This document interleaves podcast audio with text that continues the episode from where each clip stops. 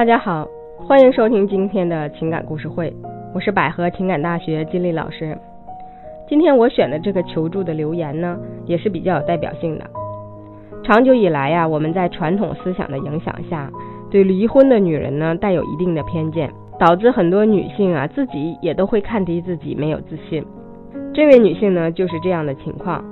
她说：“金老师您好，我三十三岁啊，离异女人，自己带着女儿过。”离婚四年多了，当时离婚的时候呢，车和房还有女儿呢都归我。我本身也有一份稳定的工作，月薪也不低了，经济方面没有压力。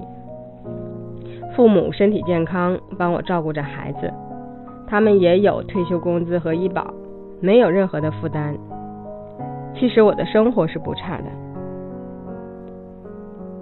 最近这两年呀，认识了几个异性。最终接触下来，有一个男士呢，可以到谈婚论嫁的地步。他今年三十六，大我三岁，还是个未婚。他在银行上班，也是有房有车。相较于个人的经济条件啊，略低于我，但是差距不大。他对我和女儿都很好，我父母呢也很满意。可接触的越深，我越不安。毕竟我离异带着一个孩子，他是未婚。他真的不介意吗？他到底为什么会选我呢？目前我们相处很和谐，可是就是因为太和谐了，我感觉不踏实。给他介绍对象的也不少啊，他明明可以找一个条件不错的未婚女孩，为何看上我这个离异带孩子的呢？我经常问他，你到底喜欢我什么呀？真的考虑好跟我在一起了吗？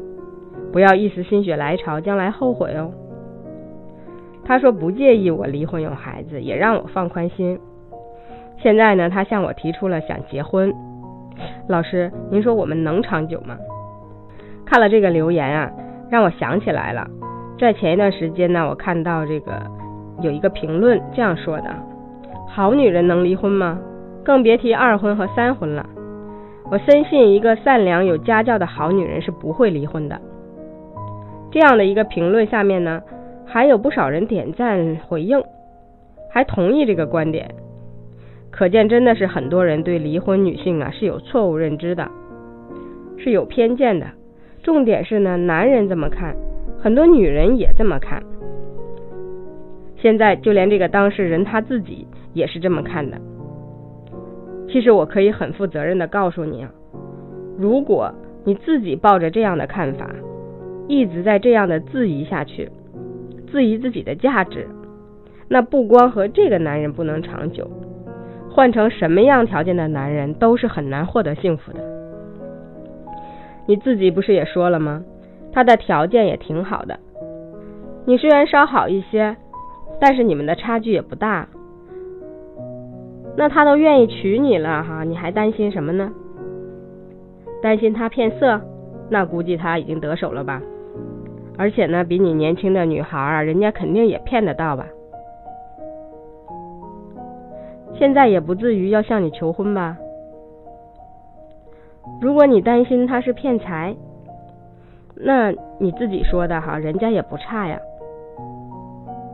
恕我直言，你不是也没比人家强多少吗？你这样的担忧啊，我想有两种可能哈，一种是自己是离异的。你自己的思想比较保守，离婚的这个事情呢，对你造成了比较大的心理压力，内心自卑，没有自信呢，自己能把握住未婚的男性。